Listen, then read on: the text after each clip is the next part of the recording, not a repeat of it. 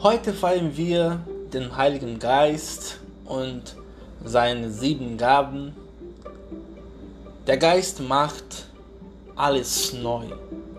Und das brauchen wir wirklich in dieser Zeit der Coronavirus, der Corona-Krise, Wirtschaftskrise. Überall brauchen wir von Anfang an zu Beginn, lassen wir uns von diesem Geist wirken und so leben wir ein neues Leben im Geist.